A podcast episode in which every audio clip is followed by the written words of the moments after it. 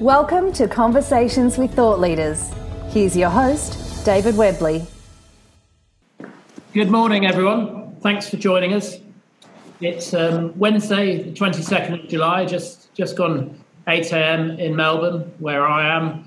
And Vin's joining us from, you're back in Adelaide, I believe, Vin, having relocated from Southern California when we last spoke.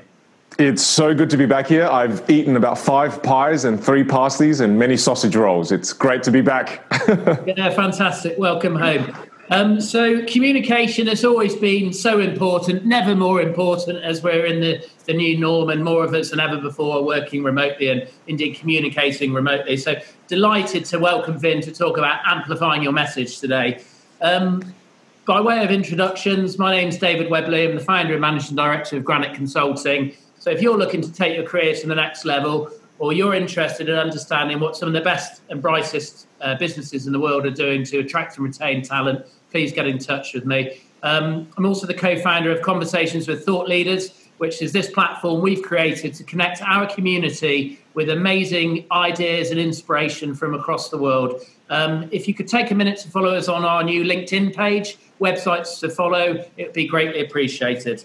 For those that don't know, Vin, so Vin had 6 months to graduate on his degree in commerce and law, and he left university to start an online magic business. That, in turn, has become part of 52 cards, serving 800,000 students from across the world, and that took him to the US and also resulted in him being recognised as a young entrepreneur of the year in Australia. The light bulb moment, if there was one, I'm sure there've been many over the years, was Robert Houdin's quote, who is the father of the modern style of conjuring. And he said, a magician is an actor playing the part of the magician. So once Vin understood the meaning behind this quote, he started to focus his energies on studying the art of performance, not the art of presentation. And for the last 15 years, he's been mastering this art of performance-enhanced communication, helping thousands of professionals and businesses across the world to learn these skills. He's also the CEO of Luminary Productions, which is a video and content creation business for individuals and companies across the world. And he uses magic as a metaphor. So without further ado, welcome Vin, welcome home, as I said, and I'll hand over to you. Thanks, David. Great summary, and I love that you did your research on the father of magic. It's brilliant. So look, welcome everyone. Before I dive into it, you've heard a bit of my introduction from David there, in that I did quit university with 6 months to go, probably thinking, wonder what Vin's dad said. You know, he didn't fulfill the Asian prophecy of becoming a doctor, an accountant, or a lawyer. And I remember when I told my parents I wanted to quit, I remember him looking at me going, what the hell? You want to be the Harry Potter? One of the reasons why I hate Harry Potter so much in my life. But you see, I did quit that to pursue a career in the world of magic. And what's really interesting is that in the world of magic, magicians have this flawed belief. We have this belief that if we become technically brilliant, and I mean technically brilliant, our technical skill, our technical knowledge, our technical experience, if we excel in that area, we're going to become successful. And we think that's the only thing we need is technical skill, technical knowledge, and technical experience. So then as a result of this false belief, magicians tend to pursue sleight of hand and spend thousands of hours on sleight of hand. I did this. And the more I did this, the more I thought I'd become successful. However, that didn't happen. So what I'm going to show you now, I want you to join me over here, is I want to share with you an experience of sleight of hand. And it's just going to be sleight of hand, nothing else. There's another ingredient that is critical to success, not only as a magician, but I believe as a professional, regardless of the industry you're in. So there's one more ingredient. However, I'm going to show you technical ability alone first. So one of the most technically difficult things to do in the world of magic, especially in sleight of hand with playing cards, is to take 4 aces and to lose them in the pack and then to find them. So I will show you, obviously, the cards are, you know, they're all different. They're not all aces, otherwise... this trick would be crap if it was. So 4 aces, I'll put them in 4 different places. So I want you to watch very carefully. The first one goes there. Second one, somewhere in the middle. Next one a bit further down. All going into the pack, all different places. So do watch carefully. And you can appreciate that they're all in different places. So We're going to give them a quick shuffle. Nothing funny happening. I know people, this is not in real life, so you think I'm doing sleight of hand, but I'm genuinely not doing that yet. So from now, nothing but technical ability. Looks like this.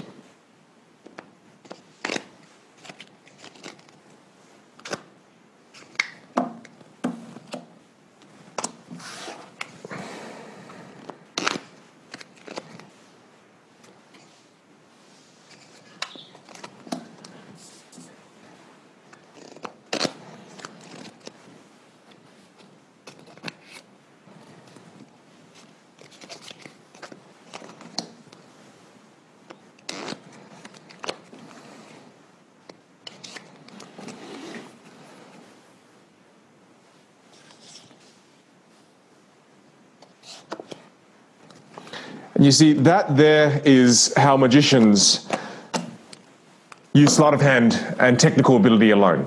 So again, I spent thousands of hours doing this, trying to build up my technical skill and to become successful as a magician, because I thought that was the way to success. And no matter how hard I practice my technical ability, and again, technical skill, technical experience, technical knowledge, no matter how well I built that bank, I didn't become successful, because there's one more ingredient. And what you've got to realize is that I started to learn that I may be a 10 out of 10 technically, a 10 out of 10. But if my ability to communicate is only a 3 out of 10, then do people perceive me to be a 10 out of 10 or a 3 out of 10? And the reality is you are only as good as you can communicate. So as you can kind of understand and see now, it's that you don't only need technical skill, you actually need communication skills, and magicians call communication skills showmanship. It's a bit more fancy. So now I want to give you an example of communication skills paired with the technical skill that you just saw before, and just kind of see the different experience that you experience as you watch me do what I do. So again, I bring you back over here. So again, this is going to be a little fun piece of magic, and I highly recommend you engage with me in the chat section. I can see the screen over there. So again, I'm going to ask you to play a game with me. So the game is very simple. You have to keep track of the King of Hearts. So don't take your eyes off the King of Hearts. Watch very carefully. King of Hearts. Don't take your eyes off it. 1, 2, 3.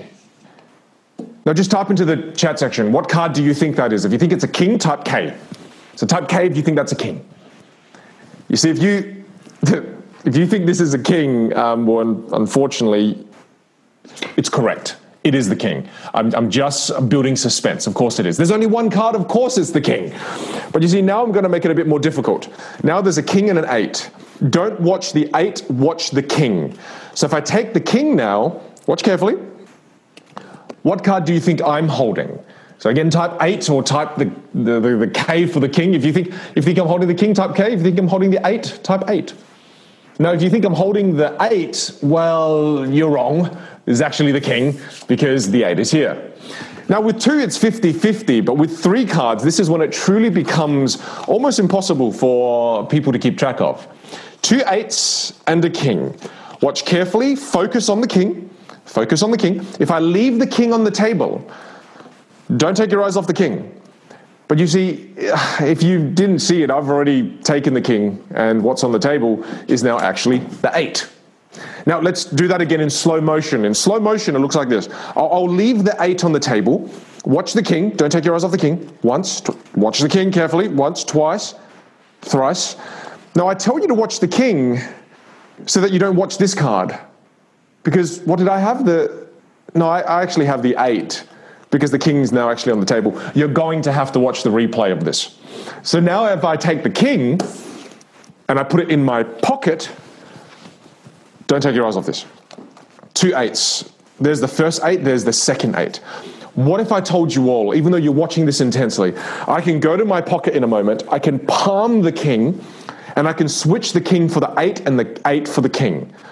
Now if I can do this, would you be impressed? Hopefully you're typing yes, because if you would be impressed, then I'll do it. So right now you don't know what to watch. Do you watch my pocket? Do you watch my left hand? My left hand would be your right hand, because the camera flips things.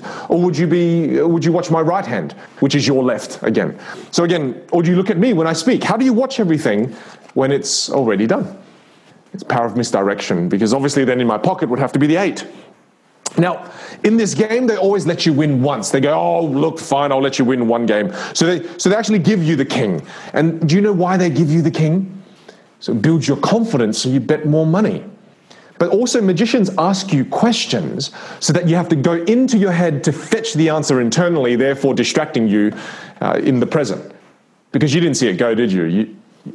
Again, you definitely have to watch the replay for that one, because the king's actually in my pocket. And the card on the table is actually the 8. So the million-dollar question now, this is the million-dollar question. The million-dollar question is, if I take the king, and I genuinely take the king, leave it on the table, even show you this card, put this in my pocket now, the million-dollar question is, what card do you think is on the table? I'll give you a moment to type that. For those of you who are jumping ahead and think it's the 8, very good. If you think it's the 8, very good, because this is when you're wrong, and I use reverse psychology. So now, the last component of this trick is very simple. If I want you to win, I would always give you the king. So if I want you to win, I would always give you the king. Do you think I want you to win? And the answer is simply, yes, I do. That's the king there. And I mean, how can you lose now, if you think about it? How can you lose with a magician as your friend? They're all kings. There are no 8s to begin with. That's an example, again, of technical skill with showmanship. And the experience is far superior. Even though the sleight of hand in the technical ability component in the beginning, that was way more difficult sleight of hand. This was actually simpler sleight of hand. That you can see the difference. Showmanship enhances, communication skills enhances the way people perceive our value and our technical skill. Back to the other camera. So then I started to realize, again, well, I've spent so much of my time building just technical skill alone. The moment I started building my ability to communicate, and I started building my showmanship, my magic career completely transformed, and it completely changed. And when you're talking about communication skills, because I want to be able to add as much value as I can to all of you, when you're talking about communication skills, there's two areas we immediately think of. And the first area is our visual image.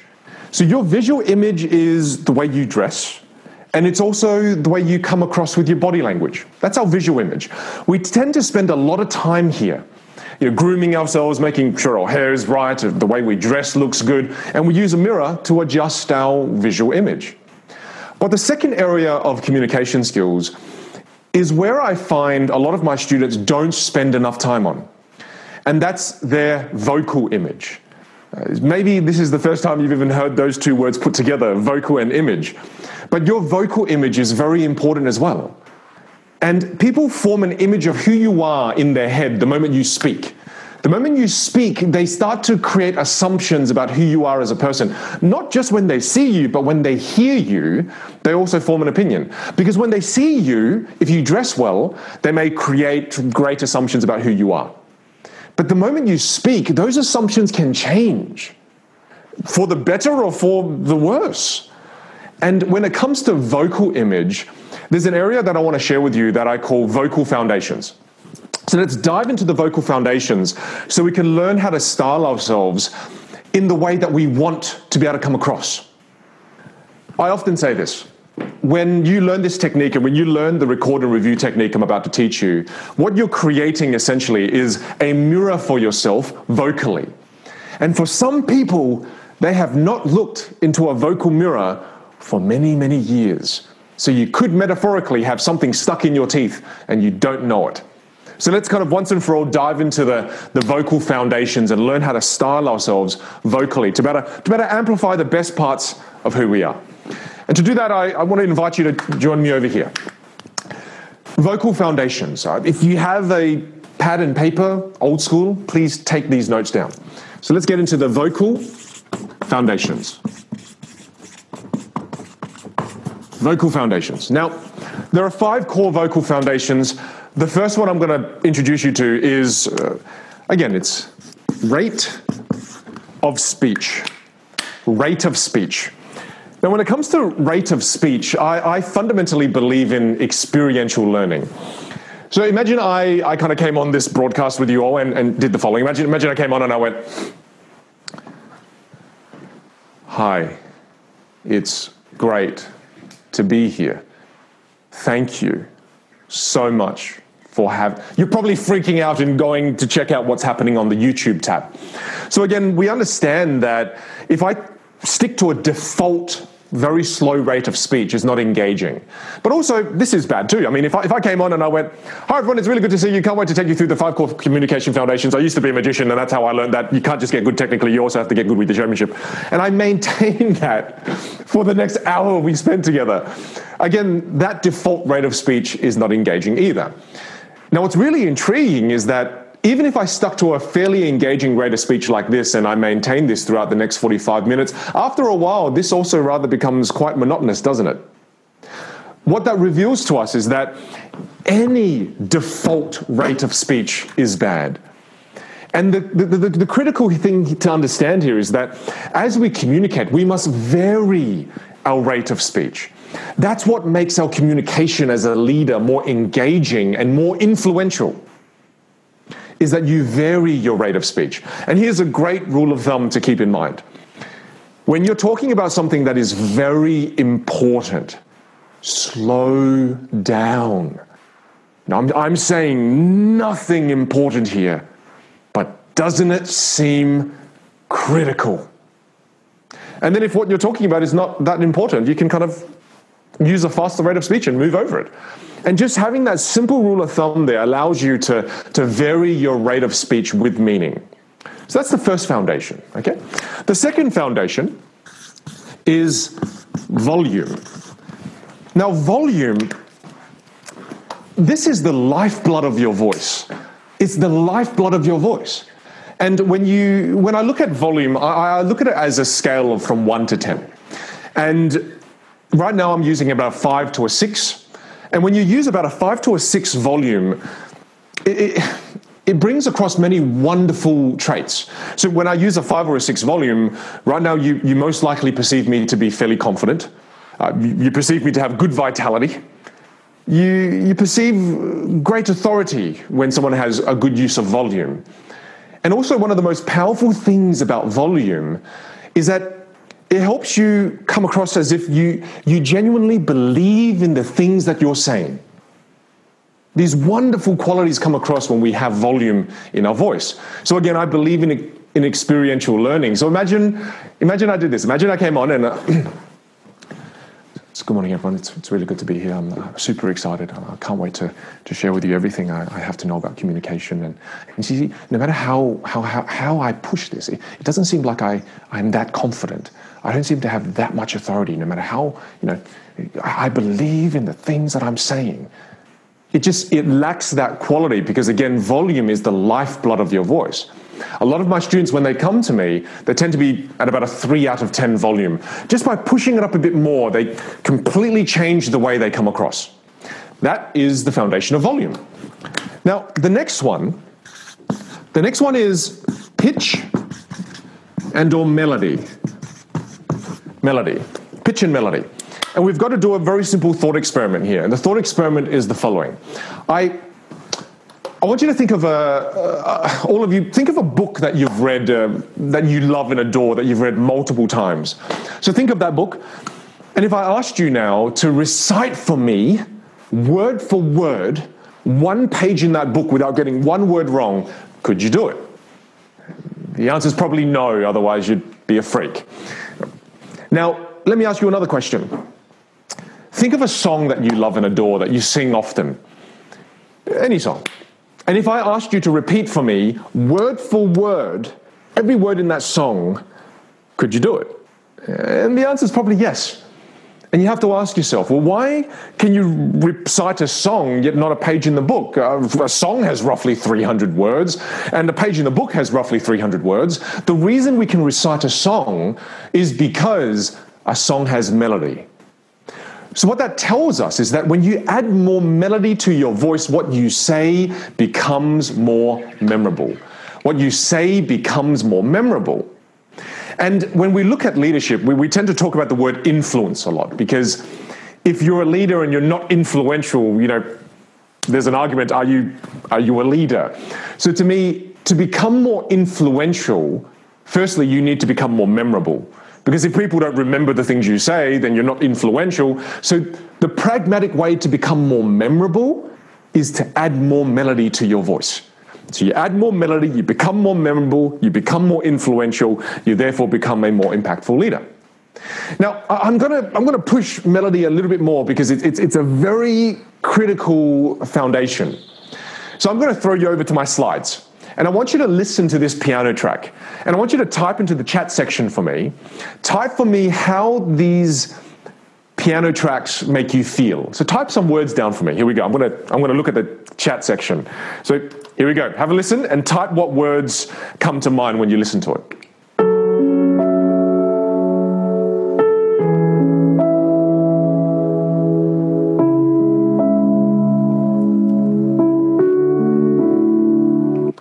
Ah, I love it. I see dream, sad, thoughtful, kind of melancholy, relaxed, romantic, calm. Lovely, lovely. I love that. Thank you. So let's try another song. I want you to listen to this next song, and thank you for engaging with me in the chat section. And let's listen to this song now and tell me how this makes you feel.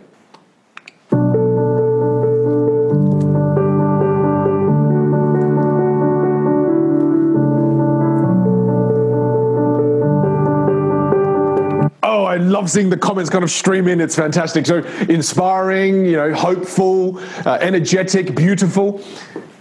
This is a really interesting concept because here's the thing.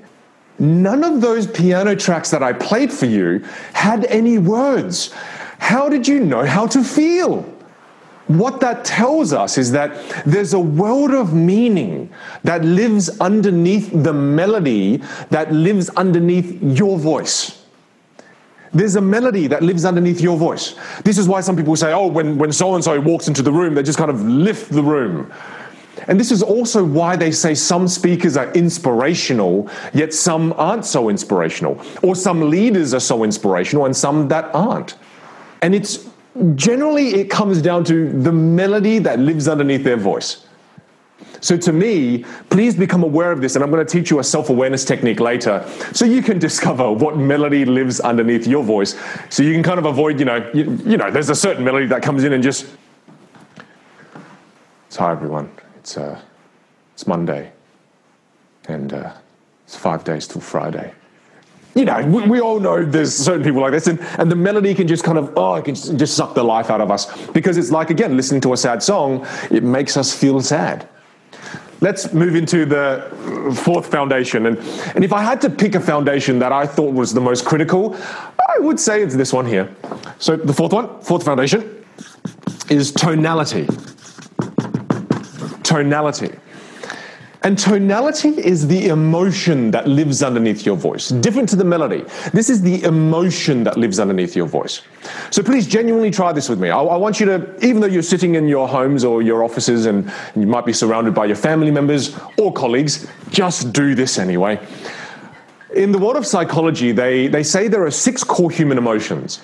You've got happy, sad, disgust, surprise, angry, and fearful. So they say these are the 6 core human emotions. And each one of these core human emotions has a facial expression associated with it. So I want you to try this for me. I want you to do a really sad face. And please don't half-ass this. Go both cheeks, okay? So I want you to make a really sad face, really sad face. Come on, sad.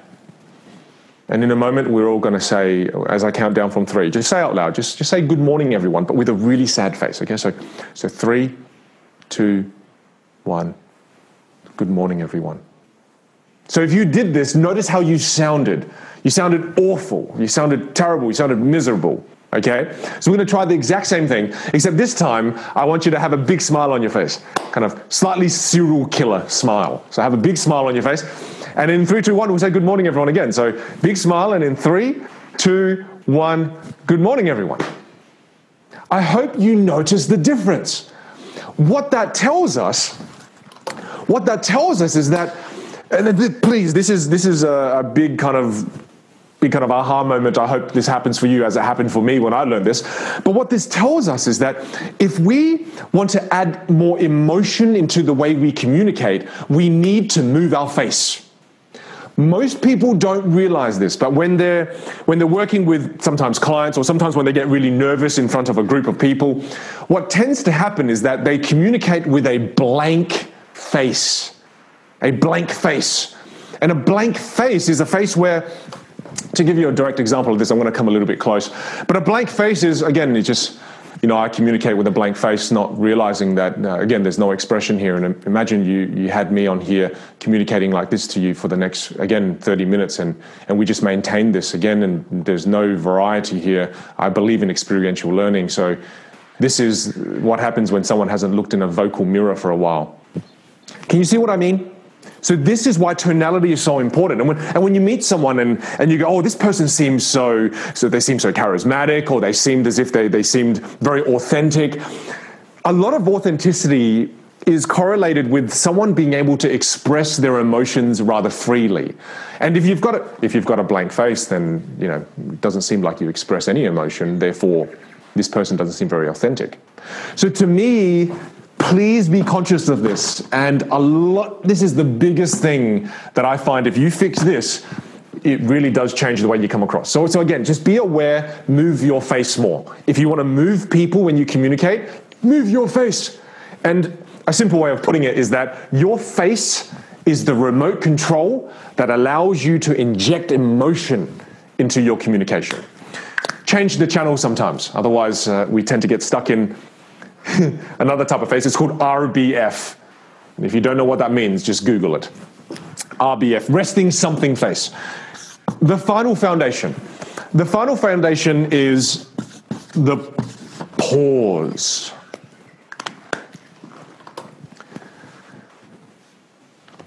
Isn't that lovely? Isn't it refreshing? The pause is something most people are afraid of. However, when you pause, you give people time to process what you've just said.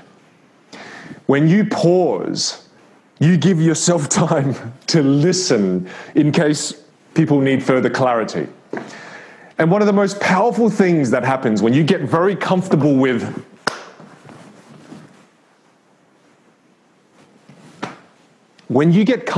that, what it does is it helps you remove all the ums and the ahs from your speech. So often it's not our fault. We haven't been taught these things in formal education. But the thing is, the ums and the ahs, they decrease the clarity of your message. It takes away so much from your authority and from the way people perceive you as an expert. So what's really important is you need to experience this. Because imagine I was speaking to all of you and, you know, I was going through the vocal foundations and you know, do you know what I mean? When you like talk about rate and volume as well, and you know, like, you're probably going mad, and rightly so, because what it does is that auditory clutter, it decreases the clarity of my communication. Yet again, if you got comfortable with the pause and you eliminated these non-words and the filler words, that increases the clarity of your message, therefore increasing the impactfulness of your communication, making you more influential. These are the 5 core foundations. And again, you can make it more complex or keep it this simple. I believe simplicity is distilled wisdom. And when you see a great communicator, what they're doing is they've mastered these 5 core foundations. They've mastered these 5 core foundations. They didn't get good at it, they mastered it. And the last thing I'm going to share with you now before we dive into Q&A with David is I want to share with you a self-awareness technique that's going to allow you to really style yourself. This is metaphorically now me showing you how to create a vocal mirror, a vocal and visual mirror for yourself. And this, I call this record and review. So very, very simple and straightforward. Record and review. Record and review. Now, the first thing you need to do when you're going through this process is you need to record a 5-minute video of yourself on your phone speaking. So record a 5-minute video. A 5-minute video, okay? And you could just be talking about your day, what you had for lunch, what you did yesterday, talk about a passion that you have, and just talk kind of nonstop for 5 minutes, and preferably you're standing while you're doing this. And then once you've recorded the video, again, it's called record and review. So the first component is record. Now we review the video in three different ways. And the first time you review the video, the first time, you take the video and you turn the sound all the way up, and then you turn your phone over so you cannot see yourself. Because what you're doing is you're doing an auditory review. So you're doing an auditory review. And then listen to yourself. And as you're listening to yourself, go through the foundations. How is my rate of speech? Am I speaking too quickly? That's making me come across as if I'm nervous. Am I not varying my rate of speech? How's my volume? How's my pitch variety? Melody? What melody lives underneath my voice? How about my tonality? Am I moving my face? Am I pausing enough to give people time to absorb what I'm saying? So take a whole bunch of notes. And what you're essentially doing here is you're building self-awareness on how you come across to others. So you can slowly pick one thing at a time to improve vocally. What are the bits of greens you have in your teeth, metaphorically speaking? This is what helps you pick them up to build self-awareness. Now, the second way you review it is you want to turn the audio off. So you watch it a second time, turn the audio off, and then just look at yourself. And here you're doing a visual review. It's a visual review. So have a look. And again, this is where you pay particular attention to. Before, I didn't hear any tonality. I didn't hear any emotional changes in my voice. And then when you look at it and you're doing a visual review, you go, oh, it's because I didn't move my face. I need to move my face. Maybe something with your hands. You keep putting them in your pockets. Maybe you keep holding your hands like this, and nobody does this while they're communicating. But I'm just saying, look for those visual tics or the... I mean, we've spoken about auditory clutter. What about visual clutter? Are you doing things with your hands that distract people from your message? Are you kind of leaning on one foot? Are you kind of, not well balanced? Take some notes, build awareness. And the final one is this time you're not watching and you're not listening. This time you get the video or the audio transcribed. So get it transcribed. Get it transcribed. And when you get it transcribed, sit there with a highlighter, and whichever transcription service you use, make sure while you're getting it transcribed, you check the boxes that say leave in the sounds. Get them to transcribe the sounds and the filler words. So they'll actually transcribe everything as is. When you get it back, grab a yellow highlighter, because using any other color is crazy, but use a yellow highlighter and go through it and start to highlight and build self-awareness on what your non-words are. Build self-awareness. And then also build self-awareness on, and this is a critical one, on what your filler words are. Words you use over and over and over again. For me, it used to be okay. I used to say okay at the end of almost every sentence. It was really, really frustrating. Okay? Oh, it feels so good to do that. But I need to stop. I need to stop doing that. So now you're building self-awareness on so many levels, auditory-wise, visually, and also with the content, your words that you're using. This process, if you do it once a week and you do it for the next 10 weeks, this completely cleans up the way you communicate. 10 iterations of this completely cleans up the way you come across. It improves your visual image and your vocal image. All right, well, look, I've spoken a lot. This is just, I believe this is something very fundamental if you want to improve the way you come across. Thank you all so much for listening so intently, and really you're forced to. But I'd love to throw this back now to David as we engage in a bit of Q&A. Yeah, awesome, Vin. Really, really fascinating. See, we've got about 20 minutes or so, and we've got questions coming in thick and fast. But just a few things, and if we can just wind it back to start with. So, in 2013, when you were awarded Entrepreneur of the Year in South Australia, I read something that really I found fascinating. And the quote from your father and his brothers saying, "It is I who determines my limitations, and my past does not dictate my future." Would you mind sharing a bit about the story of your family behind this philosophy and your backdrop? Yeah, absolutely. My parents are refugees from Vietnam, and my dad is a very inspirational person in my life, as well as my mum. And And my dad's got, he's got 7 brothers, and they've always allowed their history for a big part of their lives to dictate the way they see what's possible for them in the future. And when they came to Australia, it was amazing seeing my dad grow up, because one of the most inspirational things that I saw my dad and his brothers do was that all the brothers worked on the farm, and they did farming. They sacrificed their own education. They weren't going to go to school because they couldn't afford to send every one of the brothers to school. So they all went to school. They all went to the farm except one brother, the youngest.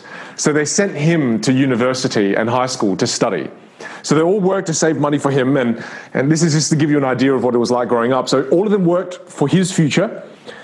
And my uncle got into pharmacy. It's a 4-year degree. He took 9 years to complete that because he didn't know English, but somehow still managed to complete the degree. It was an incredible journey, but then all the brothers paid for that. And at the end of it, they saved up enough money to help him buy his first pharmacy. And with no expectation of anything in return, just kind of this wonderful kind of, we are the stepping stone for our family. And then the youngest brother kind of helped out all the other brothers in return by helping them buy property and learn about property and learn about investing. And I've seen them build great businesses together. You know, they built one of South Australia's first Asian groceries and, you know, restaurants and pharmacies. And it's incredible to watch their journey. And when I asked them, how were you able to do all of that? And is that they innately, it's kind of funny that I'm into magic, but they innately believed that anything truly was possible for them, and that their past did not dictate their future. And that's kind of how I've decided to live. And this is what I think as well, David. I may get to the end of my life and you know, you meet the higher beings or whatever's up there, and they say, oh, you're wrong. Anything isn't possible. You've spread the wrong message. It's actually, I'm okay with that, because I'd rather live believing that anything is possible. Otherwise, what's the alternative, right? Yeah, fantastic. And I really enjoyed your recent post on LinkedIn where you're talking about, you know, redefining the garage in your life. Can you talk to us a bit about the garage in your life, which hopefully makes sense of that random comment? Yeah, absolutely. In 2012, I was about $500,000 in debt. I failed online business, spent way too much money on Google AdWords, and I had to move out of my own property and live in my mum and dad's garage because I was in so much debt. And my wife now, but my girlfriend at the time, we moved and lived in my parents' garage for almost 3 years. So the garage for me for a long time represented a place of failure, dismal failure, very kind of depressing environment. And as I came back to South Australia, I lived in the US for the last 3.5 years. Where you see me right now, you may not be able to tell, but I'm in the garage. So sitting in my own garage now, when I just got back, I had a bit of a panic attack because America represented a fairly successful part of my life. And coming back here, I'm like, oh no, I'm back in the garage. So to me, the post I wrote on LinkedIn was about how I had to reframe what the garage meant to me now. It means to me now. And the garage to me now means a place of exploration. I mean, I've set up an entire virtual studio that you've just experienced. So it's a place of exploration. It's a place of innovation. And it's a place where I get to build a business around my life, as opposed to I've always built my life around my business. You know, I finished this with you all. I'm 8 steps away from a wonderful breakfast with my family and my, you know, my baby boy and my wife. I used to have to fly as a keynote speaker. I flew about 180 days a year. So now I haven't been home as much as this for the last 3 years of my life. So to me, the garage now represents a wonderful place that allows me to live the life I want. So it's a great reframe. Yeah, fantastic. And I think, you know, it's gold really, talking about the relationship between business, the work we do, our lives, and there's a chance to really reimagine all of that. And, you know, as you said, you have been very successful in the US for the last several years, and with the pandemic and you know, one of your businesses being keynote speaking, clearly there's been a fundamental impact to that business. So can you talk to us about what you've done to adapt to the new world, and is that part of the reason why you've come back to Australia? Look, Well, first of all, coming back to Australia for me represents making a decision based on happiness, not wealth creation. I think one of the biggest problems with me coming from a refugee family, and I can't speak for my entire Asian culture, but I can say that the majority of people in the Asian culture do fall victim to this, is we put wealth creation as number one. And I've done that for far too long in my life. So moving back to Australia was me putting happiness as number one. This was a happiness decision, not a business decision. And again, when you're talking about the keynote speaking business, my business was 100% event-based. So I spoke as a keynote speaker at events, and I ran my own events. I ran my own workshops and live in person, purely all event-based. So by mid-March, my business didn't just slow down, it ceased to exist. So by mid-March, I had an entire diary full in the US. I had plans to be in the US for another 3 years. Was wiped clean. So to me, you know, in the beginning, I was like, oh, I'll be fine. I was all trying to be all zen about it. But about by day three, I had a moment where I cried to my wife in panic. I was thinking, oh, shit, what am I going to do? So then to me, all my entrepreneurial traits kicked in. And thank goodness it kicked in, because if it didn't, I wouldn't know what to do. But again, that entrepreneurial mindset kicked in just, again, the wonderful thing about magic is magic, sorry to jump here, but it makes sense. The reason why magic has been amazing for me is that magic, when you define it, magic is just the problem you can't solve. So if I did something, right? If I moved you over here, I like examples, but if I moved you over here and I showed you a trick, and let's say I showed you a simple trick like this, 1, 2, 3. And to you, when you look at this little card trick, what is it? I mean, a trick is really just a problem you can't solve. You can't solve that problem from where you're looking at it. But if I showed you a different perspective of it, you probably could solve it. You probably could solve it now, looking at it from a different perspective. So what magic teaches you is that no matter how impossible something looks, there's always a solution. And the way you find that solution is by looking at it from a different perspective. So when I experienced this problem of, oh, my keynote speaking career is gone, I just felt, look, it's only a problem because I'm looking at it from one point of view. So I started looking at the problem from many different vantage points. And that's when I you know, again, looked at it from the vantage point of videographers, looked at it from the vantage point of online educators. And I realized that, no, this is not the end, but rather this is an opportunity for an age-old industry to finally innovate and finally step up and raise the bar and do something better and different online. So then I called videographers, I called online educators, I got their perspectives, and I built and learned how to run and operate my own virtual studio. And I guess it's, you know, for yourself as a magician moving into the other businesses that you've built and the other things you do, I guess it's recognizing, you know, magic as a passion. So you may be passionate about leading people or managing change or delivering, you know, key programs of work or building the best technology in the world. And I guess it's that passion and that intrinsic love for something through, because clearly, you know, magic in the medium is more mainstream than maybe, you know, software development in terms of the world knowing about it en masse. So I guess it's making sure you get the passion that you have in your subject through to the community and the audience you're working with. And you're absolutely right. And again, when you're talking about passion, think about how people perceive someone who's passionate. Again, we perceive, when we say somebody is passionate, what we're talking about and complimenting there is the way they use their voice to talk about the thing they do. Yep. And this is something very insightful that I learned from my singing teacher. And again, I'm not a singer. I learned voice techniques to really learn how to become a more effective communicator. But my singing teacher always said, your voice is your personality. And when I heard that, I was like, what? And it didn't really make sense. But now it truly, I think it's one of the most wise things ever. Because it really is. I mean, when someone's complimenting your personality, they're actually complimenting the way you're using your voice. So again, and you know, in the world of business, we tend to say, oh, people buy from people they like.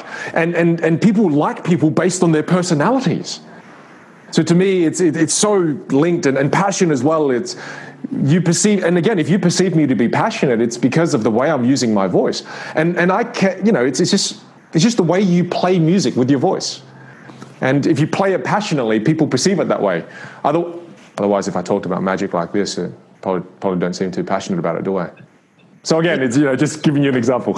Yeah, absolutely. It's really bringing through the enthusiasm. And we've got a lot of questions coming through. But I just wanted to briefly touch on melody. Now, I loved the melody concept and you were speaking about it. And I'm not necessarily suggesting you should form a company choir, although maybe that is a but how important do you think it is to get a company melody as well as the individual melodies? And, you know, things like, I guess we talk about values alignment between company values, individual alignments, shared purpose, shared missions, that sort of stuff. So can you talk to us a bit about the alignment there? Oh, absolutely. Look, I think one of the beautiful things about using music as a metaphor is that you've got to make sure that your melody with the company melody, that it harmonizes. Yep. I think there's got to be harmony between your melody and the company's melody, right? And a lot of the times what you find is you'll go into a company, and this happens, I've been in boardroom meetings where people bring me in to look at the way the execs are communicating, if it's effective or not. And you'll see that there's no harmony in that room. And there's no harmony based on the values that they're not aligned, but more than that, even in the way they communicate. You know, there's people who come in and immediately when they come in, they have a very different kind of melody in the way they speak to their people. And then you have the other people who are just, so that's not harmony. And one of the beautiful things about learning the foundations, to quickly bring you back to this for a second, is that when you meet someone, if you want to harmonize with them and build exceptional rapport with them, then you've got to adjust the way you communicate to their foundation. So if I met someone, again, this is what I believe makes me a fairly dynamic communicator, how gross, complimenting myself. But when I meet people, I adjust and I harmonize with them. So if I meet someone, one of my students, you know, they're very shy. If they're very shy and they're fairly quiet, if I kind of come in and go, hi, welcome, I'm Vin, great to meet you, I'm going to freak them out. So if they're quiet, I adjust my volume and I come in and say, oh, hey, I'm really glad you came to the class. So I still have vocal variety, but I drop down to their level just to be able to build rapport so then I can take them where they are and move them to where I want them to be.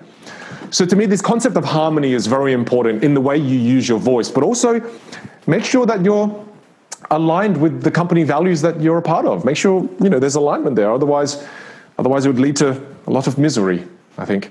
And just a quick point around pausing and communication. I mean, one of the things I'm hearing from a lot of people I'm speaking to, like many of us on Zoom, Teams, you know, Blue Jeans, other forms of virtual communication, is it's sometimes hard to know when to segue if you can't read the audience when the other person wants to speak. You miss the anecdotes or the 2-minute corridor conversations. I mean, as a child, I used to love the Dukes of Hazzard, so it would be, you know, talkie-talkie over. But any tips you can give, because sometimes it might feel hard to know when it's kind of your turn to speak, right? Yeah, look, what I would say is, I mean, especially over Zoom, make sure you have the video on. Because when you have the video on, you can see visual cues on when someone wants to add a point. You know, generally when people want to say something, there's lots of visual cues. They lean in a little bit more. You see their face light up as if they want to say something. That's very important. I think when you don't have the video camera on, it becomes extremely difficult to know when someone's about to want to contribute to the conversation. So having the video on is definitely going to be helpful. And then also just routinely, just getting into that, building the habit of pausing more frequently. And when you pause more frequently, what you're doing is you're giving other people more opportunities to jump in. Otherwise, when you don't do that, you kind of just race through and don't give anybody any opportunities. So to me, find more opportunities to pause and invite them to speak. And it's extremely pleasant because, as my wife tells me, I talk too much. So. So we've got some questions coming through and I don't think you've talked too much, Vin. It's been fascinating. But we'll start with a few of the questions. So we've got a question from John Murch, and I know he's joining us from the UK, where it's all getting on for midnight over there. So John says, what would you say to work on first, your technical skills or your communication skills, when you're trying to improve on both?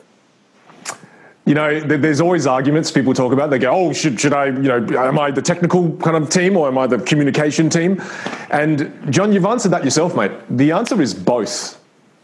The answer is both, and we tend to not approach these things with both in mind. We tend to go, oh, should I do this or should I do that? And when it comes to communication and technical skills and your career professionally, the answer is both.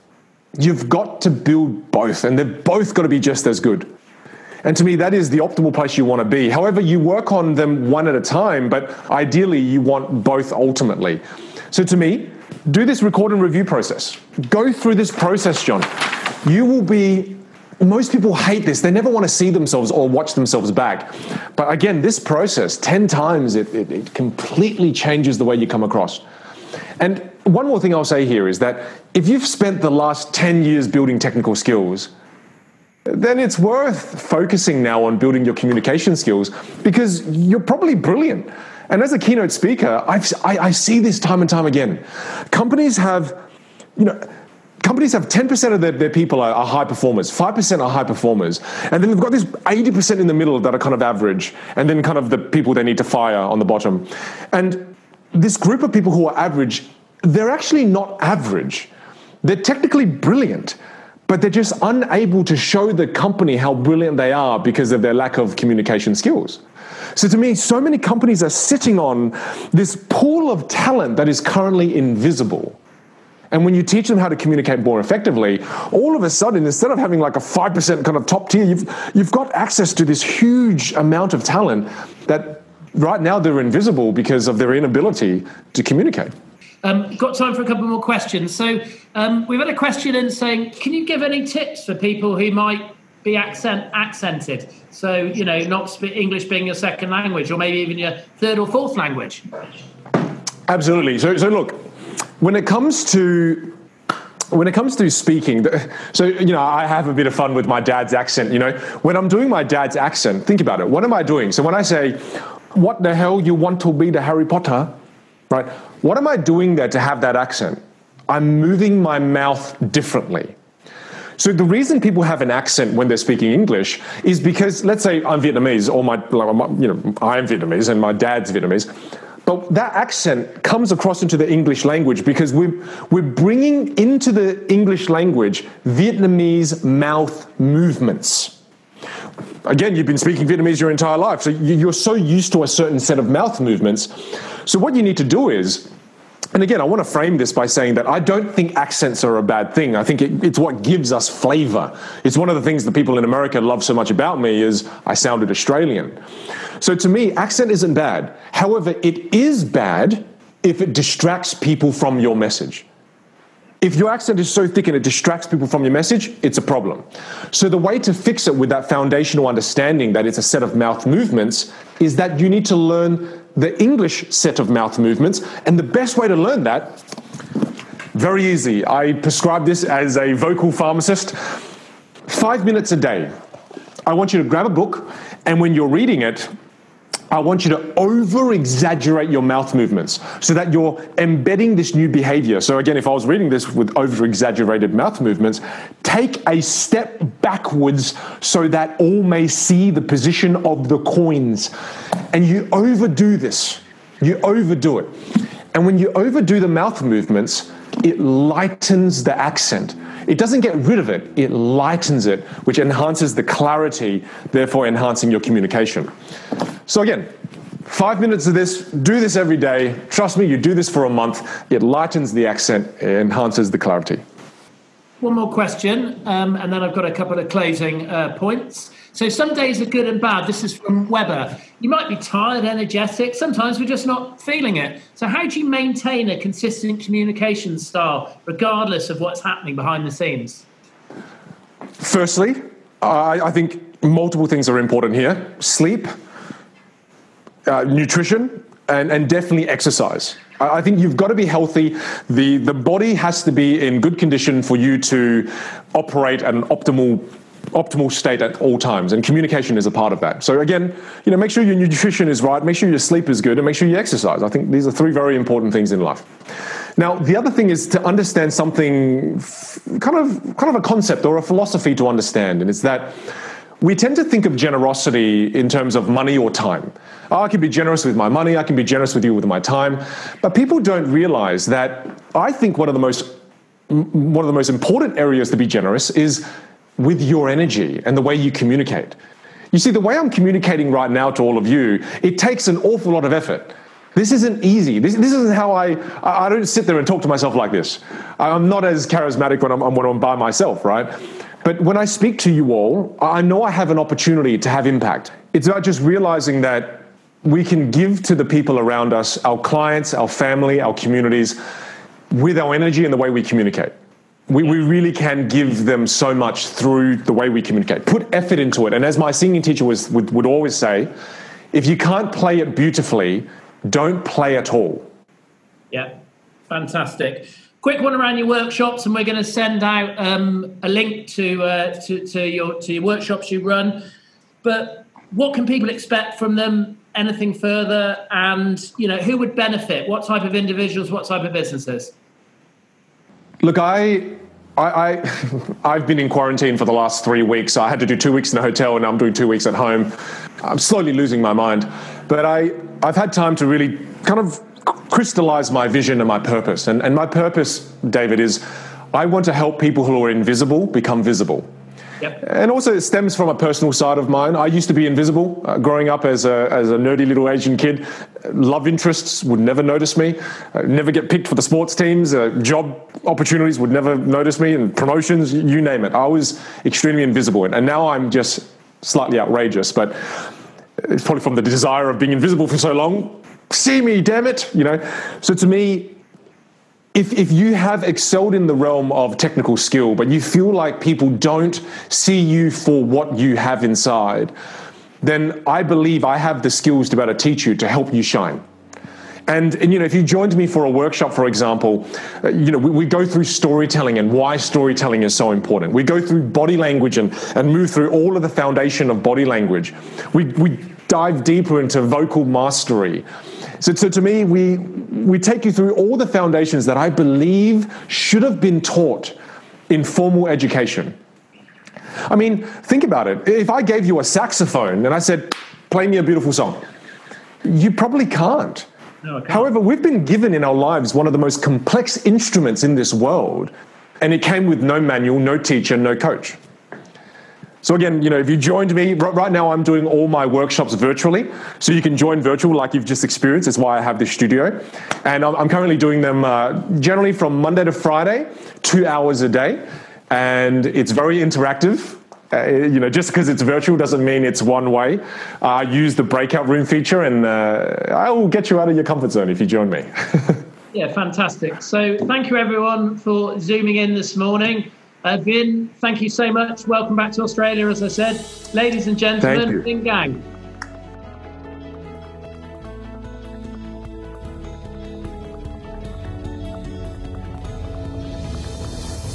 This episode of Conversations with Thought Leaders was brought to you by Granite Consulting.